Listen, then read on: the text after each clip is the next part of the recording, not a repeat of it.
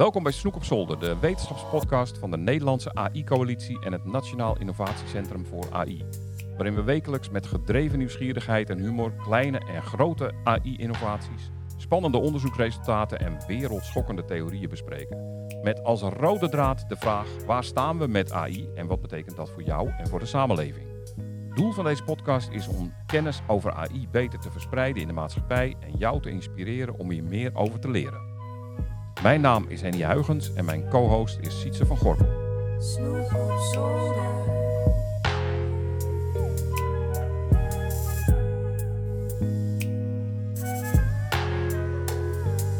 Snoep op zolder. Snoep op zolder. Onze gast deze week is moeilijk in een paar woorden samen te vatten. Hij is hoogleraar Knowledge Representation and Reasoning bij de Vrije Universiteit Amsterdam. Sinds 2000 speelt hij een leidende rol in de ontwikkeling van het semantische web. Dat tot doel heeft gegevens op het web semantisch interpreteerbaar te maken door machines door middel van formele representaties. Hij is Scientific Director van het Discovery Lab, een ICAI-samenwerking tussen Elsevier en de VU. En hij is hoofdonderzoeker van het Hybrid Intelligence Center. Een 20 miljoen euro, 10 jaar durende samenwerking tussen onderzoekers van zes Nederlandse universiteiten in AI-systemen die samenwerken met mensen in plaats van ze te vervangen. Welkom, Frank van Harmelen. Dankjewel.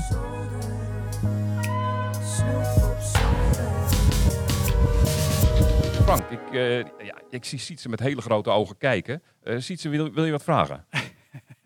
Nou, ik hoor weer een heleboel vaktermen voorbij eh, komen. Semantisch web, dat, dat heeft met Siri te maken, toch? Bijvoorbeeld? Ja, dat klopt. Eh, we kennen allemaal eh, eh, Siri op de Apple-telefoon of Hello Google op de Android-telefoons. Daar, daar praat je tegen, daar stel je vragen aan en dan krijg je antwoorden terug. Wat is het weer vanavond? Ik heb hoofdpijn, helpt een aspirine? Op welke dag valt Pasen dit jaar? Ehm, en hoe weet Siri of Google de antwoorden daarvan? Nou, die, wij als mensen zouden die antwoorden opzoeken op het web. Ja, we Ja. zouden gaan googlen. We zouden de vraag intypen in de zoekmachine en dan komt er een stukje tekst boven. En dat lezen we en dan zien we het antwoord. Maar computers zijn niet zo goed in het lezen van eh, tekst. Ehm, dus wat we doen op het semantisch web is we coderen al die informatie eh, op, een op een manier zodat computers ze wel kunnen begrijpen. Dus al die feiten, eh, al die, die miljarden dingetjes die je zou kunnen vragen aan Siri of Hello Google, waar je antwoord op krijgt, die zijn allemaal gevangen in computervorm, zodat de computer daarover kan redeneren en jou van die slimme antwoorden voorzien. Ja. Oké. Super interessant. Ja. Het wordt allemaal al een beetje duidelijk, Frank. Ik, ik wil starten met een vraag over hybride intelligentie. Ik zag, eh, HI noemen jullie dat, wat je in een rec- recente paper eh, die je samen met een groot aantal Nederlandse AI-onderzoekers schreef. Daar definieer je dat als een combinatie van de mens- en machine-intelligentie. Om daarmee doelen te bereiken die onbereikbaar waren voor mensen of machines. Eh, en eh, HI is een, een belangrijke eh, eh, nieuwe onderzoeksfocus voor kunstmatige intelligentie. Ehm, maar is dat nou niet ook een beetje een naïeve insteek van wetenschappers? Want dat, je, dat je AI en, en mensen, ja, dat, dat die het allemaal samen kunnen doen. Want op het moment dat er een positieve business case is voor AI, dan gaan bedrijven toch massaal om. Nou, ik denk eerder juist het omgekeerde. Ik denk dat het eerder juist naïef is om te denken dat AI mensen zomaar kan vervangen. Heel veel van de, het huidige AI-werk, Ja, daar zit toch vaak het idee achter dat je een machine kunt eh, gebruiken om een mens te vervangen. Zelfrijdende auto's, Ja. dan kunnen die Uber-chauffeurs die kunnen naar huis.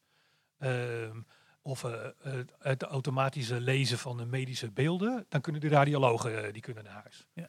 Ja, of helpdesk-medewerkers die kunnen naar huis, want we praten met een chatbot. Dus dat is allemaal het, het, het stilzwijgende idee daarachter is nog een soort geavan- geavanceerde automatisering. Ja, en de angst dat mensen hun baan kwijtraken. natuurlijk. Precies. Dus dat is, dat is, het is natuurlijk eh, maatschappelijk ongewenst hè, dat op die manier heel veel mensen hun baan, baan zouden kwijtraken. Maar het is ook een beetje wetenschappelijke onzin. Ja. ja. Want we, we leren steeds meer dat de intelligentie van mensen en de intelligentie van computers, dat die heel verschillend zijn. Dat de dingen waar mensen goed in zijn en de dingen waar computers goed in zijn, dat die heel anders zijn. Ja. En als je dan probeert de een met het ander te vervangen, ja, dan is het, eh, nou ja, weet je, alsof je een, eh, een vierkante pin in een rond gat probeert te duwen. Dat past gewoon Ja. niet. Ehm, dus dat is denk ik de belangrijkste motivatie voor dat, hybride intelligentieprogramma. Dat we eh, gaan bouwen aan intelligente computers die niet bedoeld zijn om mensen te vervangen, maar om met mensen samen te werken en om samen iets te doen waar, eh, eh, wat ze allebei apart niet zouden kunnen. En daar zijn heel veel voorbeelden van te bedenken. Hey, en, want, je zegt dan, we gaan bouwen aan eh, intelligente computer. Nou, kan ik me van alles bij voorstellen met algoritmes. Maar bedoel je daar ook zelfs hardware mee? Nou, in ons hybride intelligentieprogramma ligt de, de nadruk echt op de software, Ja. op de algoritmes. En natuurlijk gebruiken we ehm, eh, grote krachtige computers om algoritmes uit te voeren. We gebruiken ook bijvoorbeeld eh, robotjes, eh, robots om eh, met mensen samen te werken in, in sommige toepassingen. Ja. Ik, bijvoorbeeld ehm, een collega van mij, Koen Hendricks, ja. op de Vrije Universiteit. Die werkt nu al met hybride intelligente systemen die een onderwijzer ondersteunen in het klaslokaal. Gewoon op de basisschool. Ja. ehm, eh, eh, en dan is het prettig voor die kinderen dat dat niet zomaar een stem is die uit een eh, anoniem doosje op een, eh, op een bureau komt. Maar dat dat de vorm heeft van een, een robotje met een grappig gezichtje en eh, armen en beentjes die bewegen.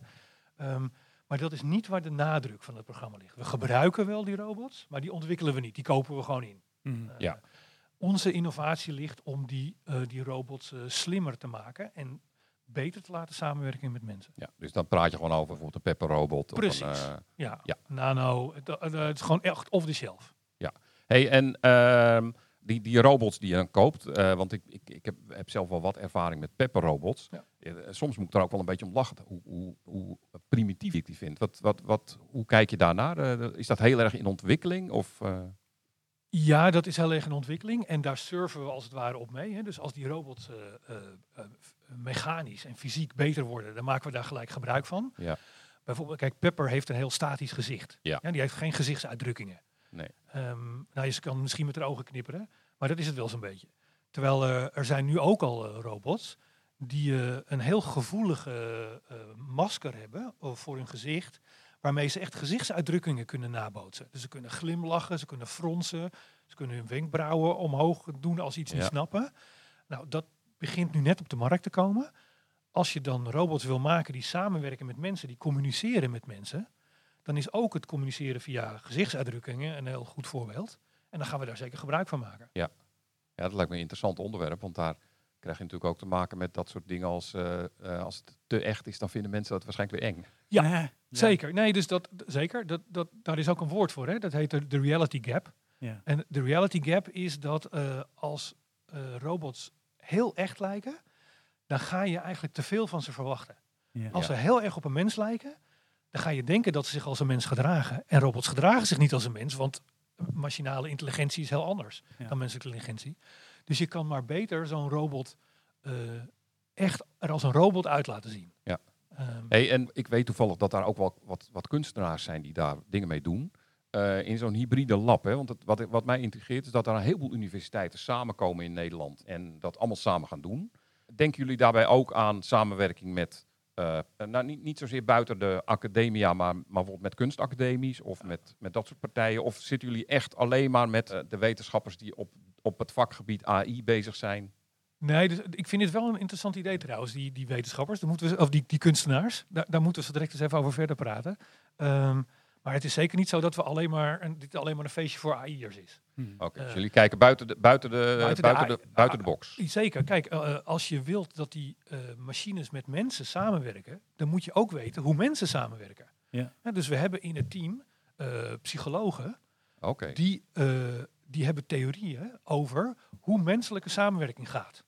En die doen allerlei experimenten in laboratoriumsetting over onder welke omstandigheden mensen nou wel of niet effectief samenwerken. Bijvoorbeeld, werken mensen beter samen als je ze beloont of als je ze straft? Ja, wat is nou een betere motivator? Ja. Eh, en als wij samenwerken en we hebben, jij hebt jouw doel, ik heb mijn doel. We moeten toch samenwerken om onze eigen doelen te bereiken. Helpt het dan dat ik weet wat jouw doel is? Of maakt het mij niet uit wat jouw Ja, doel ja, is? ja, ja. Nou, Mhm. Dat soort experimentele condities, die eh, veranderen zij in het lab en dan bestuderen ze hoe, hoe mensen samenwerken. Nou, die kennis gebruiken we ogenblikkelijk eh, om teams te maken waarin niet mensen met mensen samenwerken, maar mensen met robots of mensen met computers samenwerken. Dus dat zijn de psychologen. Ja. Ja. Zo hebben we ook mensen die natuurlijke taal snappen. Ja, want mensen eh, werken samen door te communiceren in taal, zoals wij nu doen. Nou, dat betekent dat computers ook die taal moeten kunnen spreken en begrijpen. Dus we hebben ook taalkundigen aan boord. Ja. Ehm, wat later in het programma gaan we ook met allerlei maatschappelijke partijen samenwerken aan toepassingen. Oké, dus dus jullie zitten nu nog in het beginstadium waarbij je met name fundamentele dingen doet? Kijk, het mooie van, van dit programma is dat we van, eh, eh, van de Nederlandse overheid, van het ministerie, de tijd gekregen hebben om echt heel fundamenteel onderzoek te doen. We hebben tien jaar de tijd gekregen om hieraan te werken. En dat is in de moderne wetenschap echt een zeldzaamheid. ja. En moderne toch? wetenschap is. eh, sorry? En geld. Ook. Ja. Ja. dus het 20 miljoen is ook echt een hele hoop geld. Ja. Ehm, en veel van de huidige wetenschap is een beetje van de korte adem. Ja. Dan heb je twee jaar, drie jaar, nou als je geluk hebt vier jaar. Ja. En, Even, dan moet een, je, even een klap opgeven en dan... eh, en dan moet je resultaat laten zien. ja, precies. Ehm, en dus het mooie is dat we dit echt een, een project is van de lange adem. Dat we ook echt fundamenteel werk kunnen doen wat wel degelijk uiteindelijk leidt tot toepassingen. Dus die toepassingen die hadden we eigenlijk wat voorzien later in het programma. Maar we beginnen steeds meer jeuk te krijgen. Steeds meer te Je, denken. wil, je wil gewoon nu al eh, Ja. dingetjes maken. Ja. Ja, dus ik denk dat we dat wel naar voren gaan trekken. Eh, wat ik interessant vind is, van, je vertelt nou over dat de overheid eh, dit hybrid intelligence onderzoek gefund heeft. Ja. Ehm, dat is wel, leuk, want jij bent daarnaast ook scientific director van onder andere het Discovery Lab Ja. met Elsevier, een ICAI Lab. Ja. Ik weet het niet helemaal zeker, maar in, in de ICAI Fundt de overheid volgens mij niet, niet heel erg mee. Wat, wat zijn de verschillen in die, in die opzetten daarvan? Ehm, kijk, dus het, het mooie van die ICA Labs is dat het, eh, het, het overgrote of zelfs 100% van de funding eh, komt van industriële partijen. En Ja. in, in, bij Discovery Lab is dat Elsevier. Ja. Dus dat is Elsevier de grootste eh, uitgever van wetenschappelijke tijdschriften ter wereld. En dat is echt een enorme belangrijke wetenschappelijke uitgever. De grootste ter wereld. Ehm, nou, waarom funden die nou AI? Eh, kijk, Elsevier, ehm, die hebben een paar honderd jaar lang hebben ze papier verkocht. Ja? Tijdschriften. Nou ja, eind 20e eeuw werd wel zo'n beetje duidelijk dat dat niet eh, heel erg een duurzaam businessmodel meer was. Nee. Toen hebben ze een tijdje geprobeerd PDF's te verkopen. Maar met open science eh, Ja. dat is ook niet echt meer een businessmodel. Dus wat ze, ze zijn nu heel druk bezig zich om te toveren naar een bedrijf die kennisdiensten levert aan wetenschappers. Ja, alle services die wetenschappers nodig hebben om goede wetenschap te doen.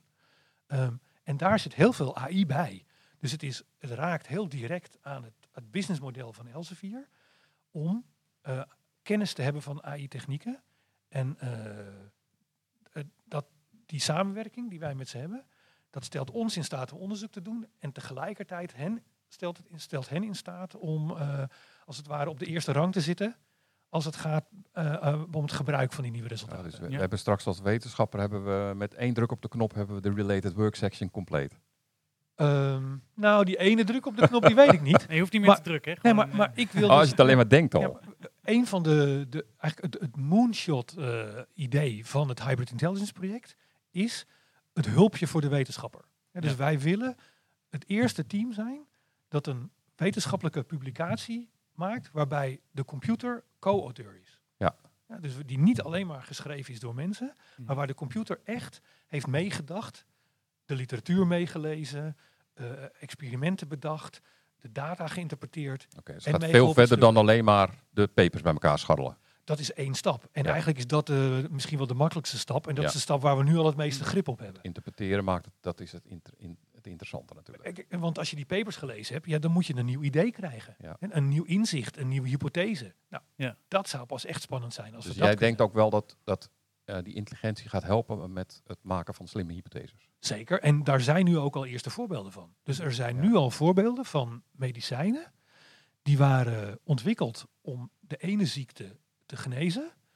En de computer heeft uitgevonden dat sommige van de processen die leiden tot die ene ziekte, dat diezelfde processen betrokken zijn bij een andere ziekte. Ja. En dat dus datzelfde medicijn gebruikt kan worden voor het genezen van een ziekte waar het oorspronkelijk helemaal niet voor bedoeld was. Nou, dat is een nieuw idee dat door de computer bedacht is. Ja, als een soort superleuk. eh, positieve collateral dam- damage. Ja, Ja. precies. Ja, Ja. Hey. Positieve bijwerking. Ja, precies. Maar een mens is in staat om eh, informatie tot zich te nemen en dan op een eh, zijdelingse manier op een bepaald idee te komen. Door gewoon bepaalde dingen bij elkaar te brengen, dat je dan op dat ene idee komt. Kan een computer dat ook?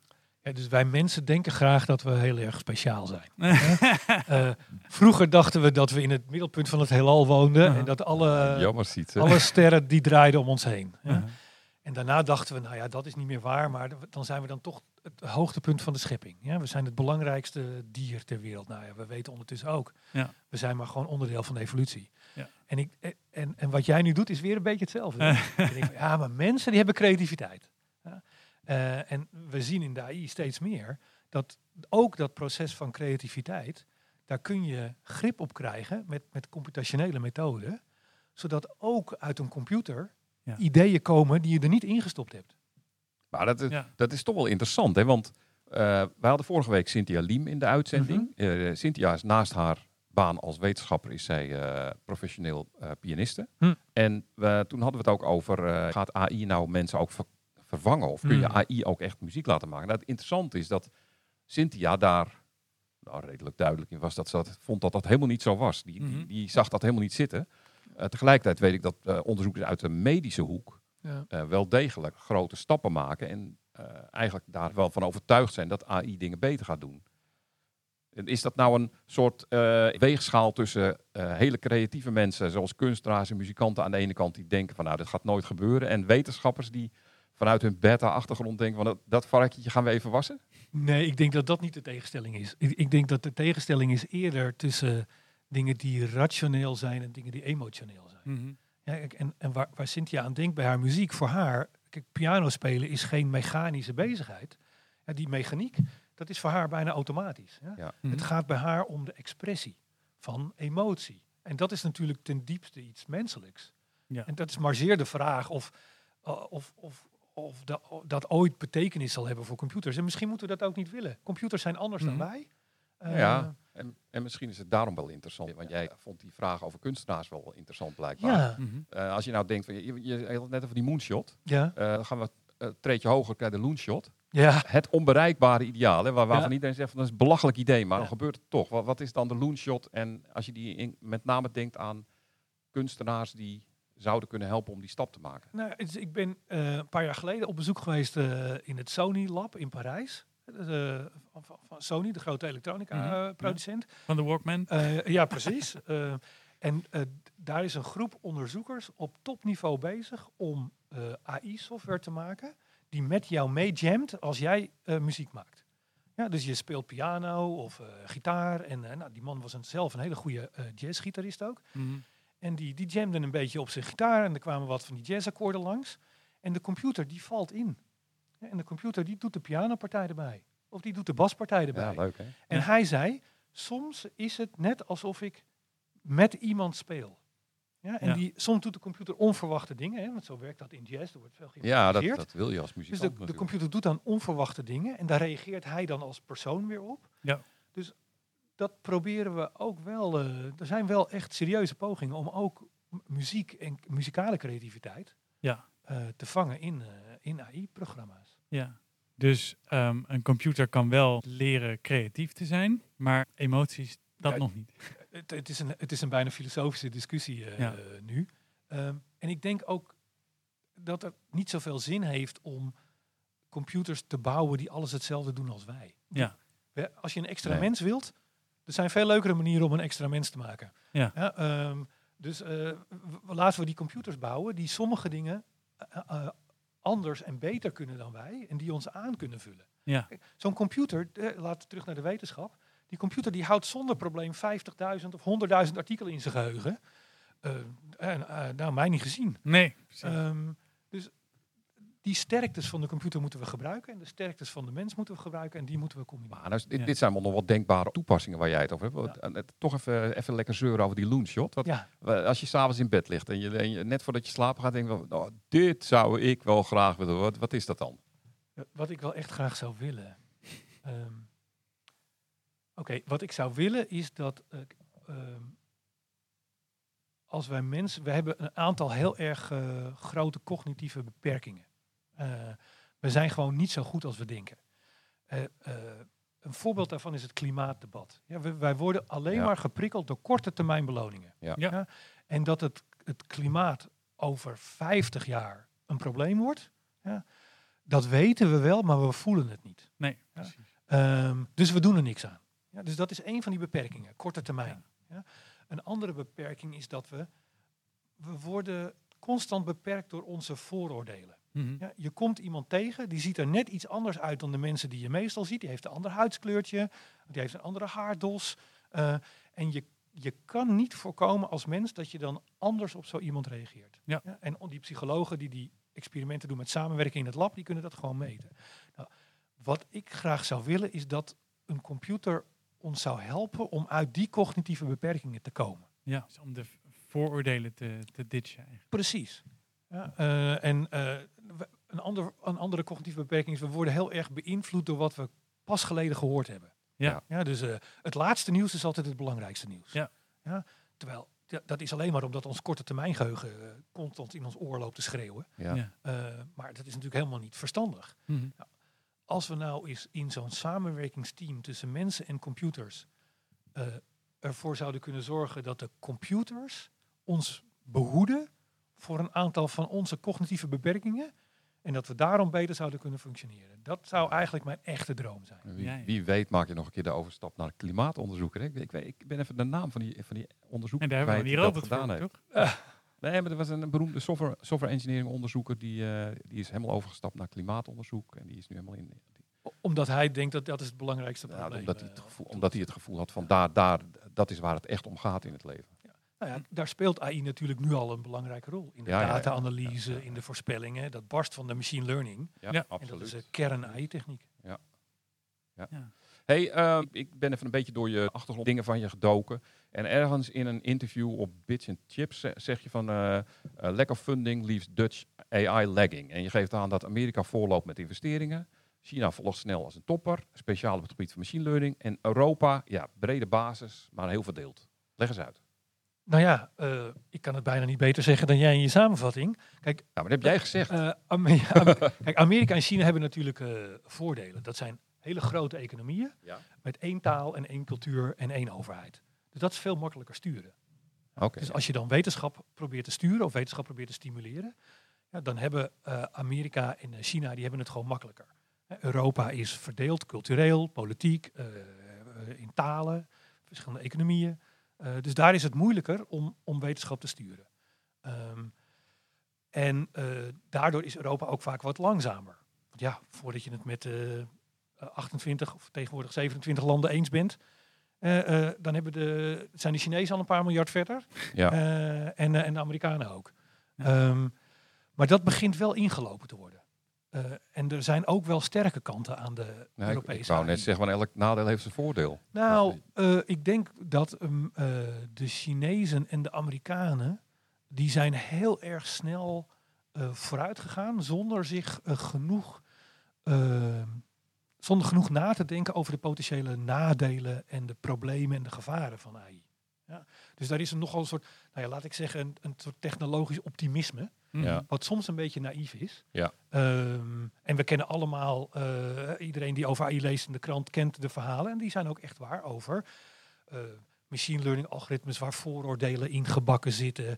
Waar sommige bevolkingsgroepen nadelen van ondervinden. Mhm. Eh, beslissingen die genomen worden door AI-algoritmes die niet uitgelegd kunnen worden. Al die nadelen. En dat besef is aan, in Europa heel groot. En eh, ik denk dat Europa een sterke kaart heeft door zich juist te richten op eh, wat wel eh FAT AI genoemd wordt. FAT, hè? Het, eh, het Engelse woord FAT. Mhm. ja. Fair, accountable en transparent. Oké. Ja, eh, dat die fairness, de eerlijkheid, de accountability, hè, dat het, dat het verantwoordelijkheid eh, en de transparency, de uitlegbaarheid. Ja. Eh, en dat daar de Europese AI een hele sterke kaart heeft. Ja. En dat dat eh, nog wel eens een forse barrière zou kunnen worden eh, bij toepassingen als die AI niet transparent Ja, is en zou- niet fair ja, en niet zou- accountable. En Dat zou zomaar in de toepassingsfase heel belangrijk kunnen worden. Ja, absoluut. Nou ja, dat zie je nu bijvoorbeeld ook in, bij banken, die, die kijken daar heel erg naar bijvoorbeeld. Precies, hè? dus eh, het is geen geheim dat als banken kredietbeslissingen maken, daar Ja. gebruiken ze heel veel data bij hè, om, Ja. jou een hypotheek te geven of om jouw bedrijf een lening te geven. Er gaat heel veel data in zo'n beslissing, alle AI-algoritmes worden erbij gebruikt en er komt dan uit nee. Ja. Nou ja, dan wil jij wel eens weten waarom. Ehm, en er is zelfs inmiddels een wettelijke plicht dat eh, eh, bedrijven uitleggen eh, waarom een beslissing zo genomen is. als een klant daarom vraagt. Maar dat geldt natuurlijk ook in de medische sector. Ja. ja als, als daar gezegd wordt, nou derde, graadse, derde fase borstkanker, dan, dan, eh, dan word je niet gelijk de operatiekamer ingereden. Dan, dan wil die arts eerst wel eens weten eh, waarom en of hij dat zelf ook vindt. Ja. Eh, dus ik denk dat dat een heel belangrijk aspect is waar Europa misschien nog wel eens eh, een sterke kaart zou kunnen hebben. Ja. Ja, dat denk ik ook, ja. Ehm, ik, ik doe even een call to action eh, tussendoor, want dat, dat, dat hoort in een podcast. Hè. Ehm, eh, even een reclame voor de Nederlandse AI-coalitie, want die hebben heel veel informatie op hun website staan, eh nlaic.com, eh, waarbij je ja, allerlei informatie kunt vinden over trainingen, zowel gericht op beginners als meer toegepaste eh, trainingen gericht, op specifieke sectoren. Ja, is eigenlijk voor, voor jong en oud, van beginner tot expert. Voor iedereen zit er een geschikte training bij, dus ga daar eens kijken.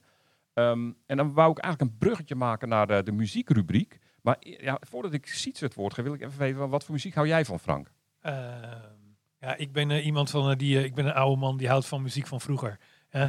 Jaren eh, 60, misschien nog jaren 70. 60, ik dacht aan de ethisch, maar... eh, Nou, over de jaren Oké. 60 gesproken. Ehm, ik heb een te gekke singer-songwriter ehm, ja, die past al, ja. gevonden. Ja. nou, ken je... Ja, ze doet een beetje denken aan Joni Mitchell. Oh, nou, dan ga ik luisteren. Ze heet Janna Pelzer. Ze komt uit Rotterdam. En ik ken haar voornamelijk als altvioliste, maar ze schrijft dus ook liedjes. Dus eh, ja, ze heeft eh, onlangs een plaat opgenomen. Die is nog niet uit. Maar eh, wat ik ervan heb gehoord, van haar liedjes, is in ieder geval heel erg mooi. En we hebben haar nu aan de telefoon. Janna, ben je Ja. daar? Ja, zeker. Mooi. Hoi. Je hebt een liedje geschreven voor ons. Ja, Vertel daar eens iets over. ja, nou, ik kreeg van, eh, van jou de vraag iets, eh, of ik iets wilde schrijven over artificial intelligence. En ehm, eerlijk gezegd wist ik niet zo goed wat dat nou precies was. Maar ehm, Ja, iets met klonen, zei het. Ja, precies. Ja, ik heb er dan allemaal beelden bij die waarschijnlijk helemaal niet juist zijn.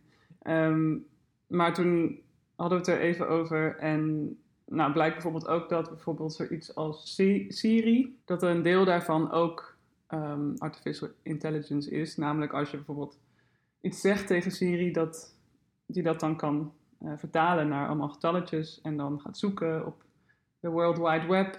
En eh, En allemaal verbindingen Ja. maakt. Precies. Ja. Ja. En eh, ja, ik, ik merk natuurlijk in mijn eh, persoonlijke leven dat dat soort dingen steeds vaker voorkomen. Hè. Ik heb sinds een paar jaar ook een smartphone en ja, ik gebruik Siri dan weliswaar niet. Maar het liedje gaat in ieder geval over dat, dat artificial intelligence echt in je huiskamer komt. Eh, en ook wel degelijk iets met je doet als persoon. Ja. Ja, en daar gaat het dus over. Nou, ik ben heel erg benieuwd. Henny, Ja, ik, Ja. Ik, ik sta te trappelen om het te horen, Janna. Nou dan gaan we luisteren. Ja, ik, ik had stiekem iets gezegd over Joni Mitchell, de link. Dat hoor je vast vaker. Ja. Maar eh, het is vooral heel erg Janna. Ja, zeker. Laten we gaan luisteren. Ja, Eh, spannend. hoe heet het liedje? Eh, nou ja, ik wilde het eigenlijk eh, Siri noemen. Maar Ja, leuk. toen dacht ik van, ik kan het eigenlijk ook gewoon artificial intelligence noemen. Want eh, het woord Siri komt er eigenlijk helemaal niet in voor. En het gaat eigenlijk over het algemene fenomeen Ja, eh, artificial intelligence. Ja. Dus Oké, Ja. nou, we gaan luisteren. Hier is Janna Pelser met het liedje Artificial Intelligence.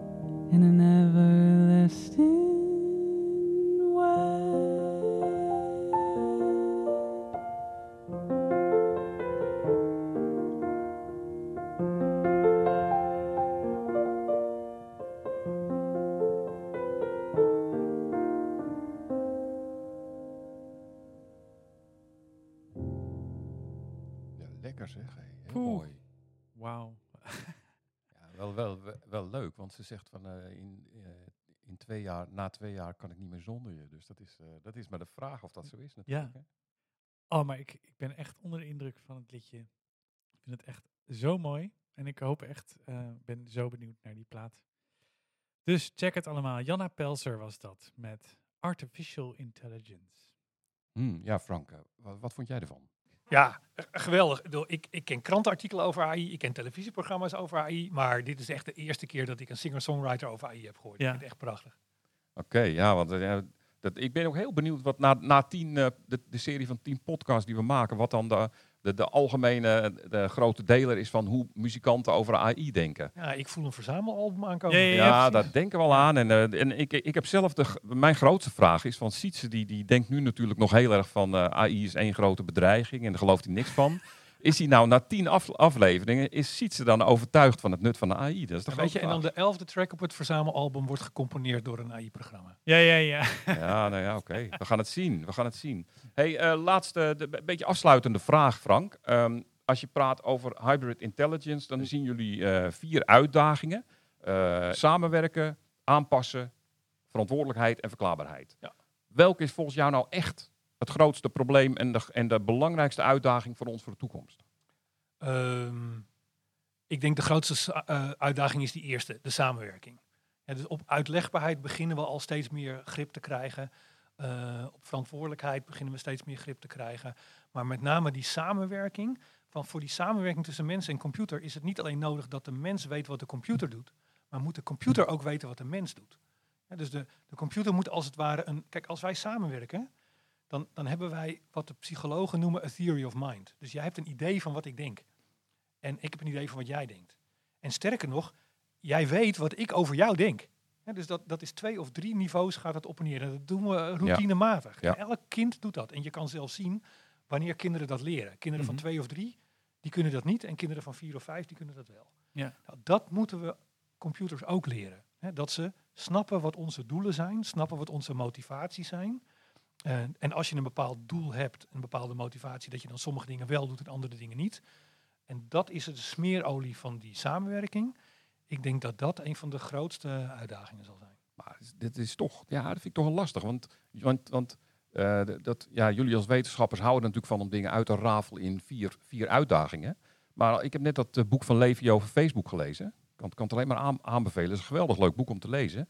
Maar daar zie je wel dat, eh, ja, is natuurlijk ook, daar, daar gaat van alles mis.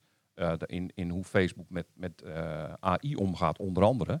Ehm, en nou zeg je toch van ja, verantwoordelijkheid, dat hebben we al aardig in de, in de knikker. Maar, en, en we moeten op samenwerken gaan focussen. Maar eigenlijk gaan daar allerlei dingen mis die met allebei die dingen te maken hebben. Zeker, maar vergeet niet dat dit is een tienjarig onderzoeksprogramma. Ja, dus die verantwoordelijkheid, dat staat nu al heel hoog op de agenda. De- jij, leest daar Oké. jij leest daar boeken over. Ja. En daar zijn al heel veel mensen heel druk over aan het nadenken. Ik denk niet dat dat een opgelost probleem is, maar daar beginnen we grip op te krijgen en de urgentie daarvan is, is duidelijk.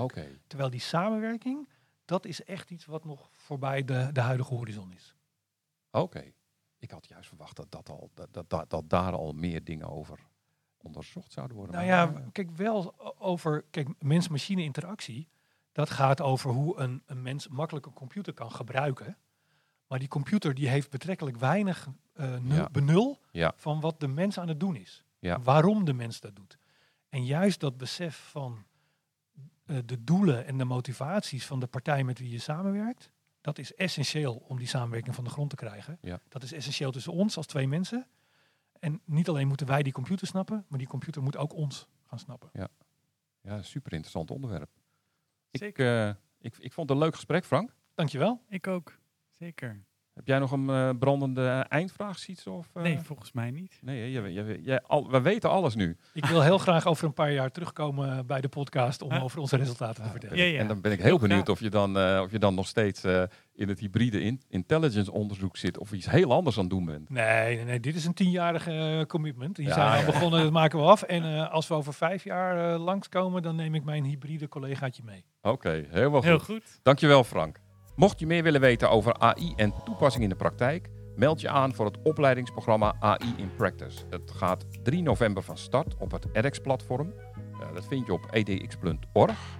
En als je daar zoekt op AI in Practice, dan kun je je aanmelden.